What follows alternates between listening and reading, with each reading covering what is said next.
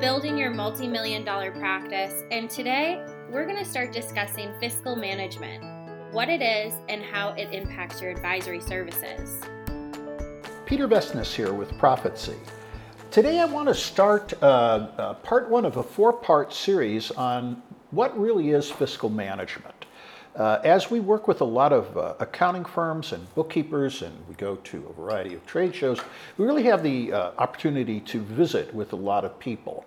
And there's a, there's a common understanding that uh, both bookkeeping and accounting need to move towards value added services. Now, the question is well, what are value added services? I know with the hundreds and hundreds of uh, applications that can be attached uh, to products like Xero or QuickBooks or uh, Sage, uh, MYOB. There's all kinds of applications that can get added on. And your, your business clients, of course, expect you to know everything about which ones they should use and which they do, but you're not really providing a value added service on that. So the issue then becomes what is the value added service? And I think it's understood in many places that it's fiscal management, which is something different than tax audit and compliance. So this raises a question, well, what is fiscal management? And so this series, this four-part series, is really just a chat about what is fiscal management and how can I make that part of what we're doing. So today what I want to talk about is really the fundamentals, the basics. What is it that a business can really do? Now, a lot of us will say, well, you know, I've got restaurants that are my clients, they, they serve food. Or I have a tool and die shop, they do custom work in uh, metals uh, for creating components for uh, manufacturing products. Or they might say, you know, uh, a, it's, a, it's a general contractor, they build residential buildings. Or it's a commercial contractor, they build commercial buildings. Or it's um, an energy company. There are all kinds of things that we think of as what is it that a business can do, and we tend to think of it in this sector that they serve in. And in fact, we have to get much more fundamental than that. The objective of a business is to engage in trade. And the underlying premise of trade is that I have something of value that you need, or that you want, or that you'd like to have. And so what we do is we engage in a trade where you offer me either money or goods and services in exchange for what I'm offering you, which might be money, goods and services, uh, any number of things. So the underlying premise of a business is trade. Now, if you're going to be looking at trade, what you really need to understand is we're trying to leverage our assets, the assets of the company, to do a rate of return through the trading. So, in other words, I might have the best widget on the planet and we might make the best widget on the planet. And we might have a lot of demand for the best widget on the planet. But our cost of building the widget is higher than what the market is willing to pay for the widget. Well, obviously, that's not going to work too well, and we'd lose money.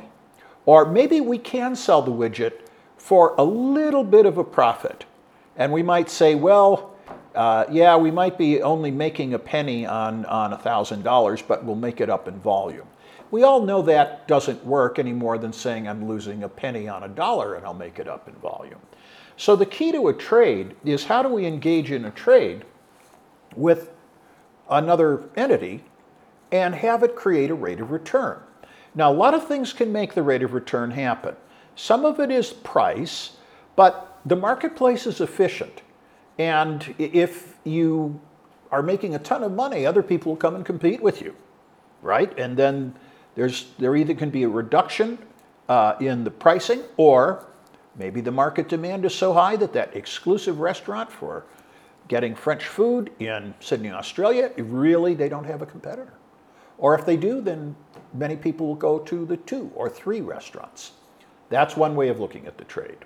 But there's another piece that says if the market itself is creating the value of the trade, what else can I do to make a good rate of return? This touches on a lot of other aspects. How efficient are we? How many people do we need to make this happen? Uh, can we in, improve the uh, creative or manufacturing process? Can I buy more equipment? Will that help? Can I improve my technology to build efficiency? The point is that if really what fundamentally a company can do is leverage its assets to create a rate of return, fiscal management fundamentally is learning how to improve that rate of return through the trading. The underlying most important part of it is that it is always future driven. And this is the big change for the accounting industry. Historically, we tend to look at reports that are, his, that are historical in nature. They're uh, last month's P&L, last month's balance sheet, uh, and we had to wait for the banking to reconcile. So it's actually two weeks into the next month. And we tend to look at that and we get a really good picture of what was going on some time ago. But with the advent of cloud based technology, we have access to real time information. Well, that's wonderful. Now I can know what's happening literally to the moment I post anything in the transactional activity. But that still is not fiscal management. Fiscal management is looking towards fundamentally what is a company doing in trade? How do we improve its rate of return on the trade? That's future driven.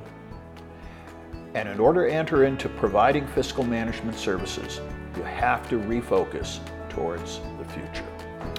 And that's part one. Hope you had a good time. Again, Peter Vestnes with Prophecy. Look forward to uh, having you listen in on Fiscal Management Part 2.